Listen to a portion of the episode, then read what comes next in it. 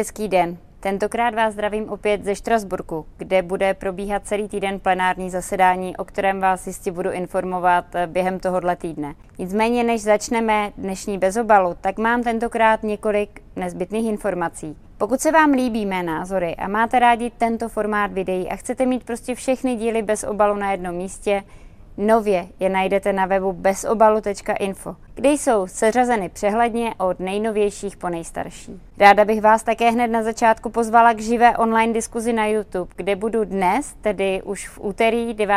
května, od 19 hodin odpovídat na vaše otázky. Odkaz na živý přenos naleznete před jeho spuštěním například zde na mém Facebooku a každopádně na mém YouTube kanále. Já se na vás moc těším, protože mě to prostě s váma baví a těším se na vaše dotazy, ať už budou politické, vážné či nevážné. Nyní už ale k událostem uplynulého týdne. Nedá mi to se ještě nezastavit u neuvěřitelného počínání České pošty, která na jednu stranu ve vlnách propouští řadově tisíc osob, přesto ale na povrch prosakují další a další informace o jejím mizerném hospodaření. Ve své tiskové zprávě pošta oznámila, že její ztráta vzrostla meziročně o víc než miliardu na 1,7 miliardy korun. A to navzdory tomu, že díky propuštění 2243 zaměstnanců náklady na mzdy o miliardu klesly. Stejně tak o miliardu ale klesly tržby z prodeje služeb a o dalších téměř 600 milionů se snížily výnosy z poštovního provozu. Lec, kdo by si pomyslel, že tohle musí jít na hlavu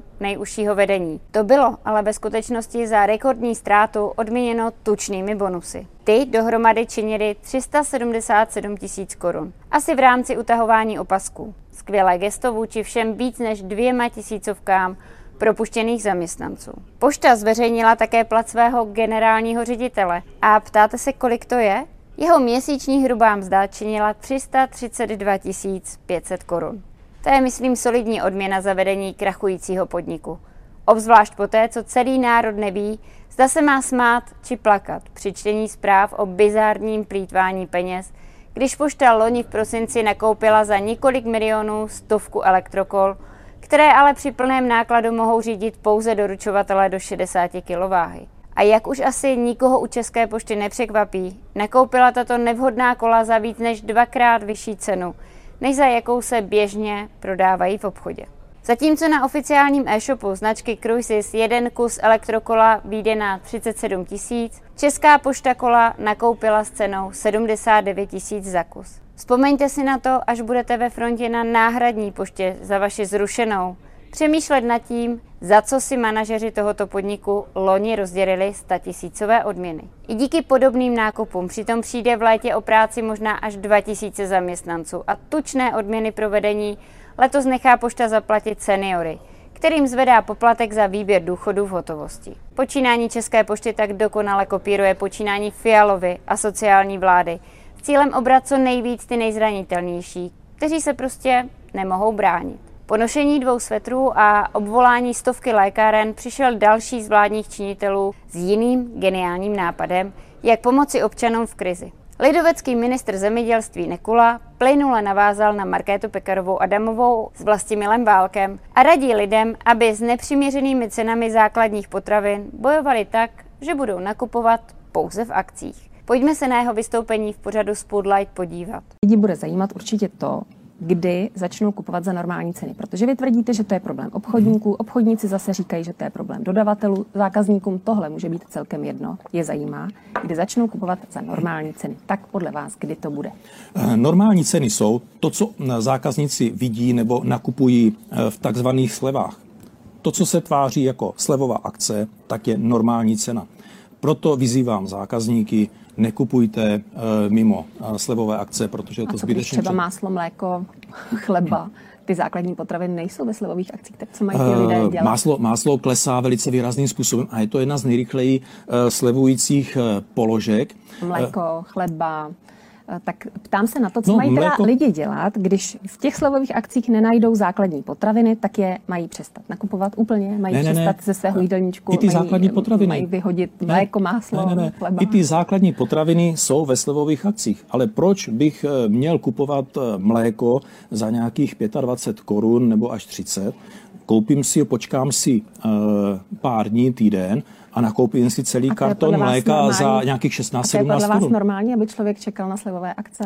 Ale lidé nenakupují každý den jako běžně. Většina rodin nakupuje jednou za týden nebo jednou za 14 dní, udělají větší nákup a není nic jednoduššího, než eh, podívat se dopředu, eh, co který obchodní řetězec nabízí. Myslíte, co má... že na to mají lidi čas?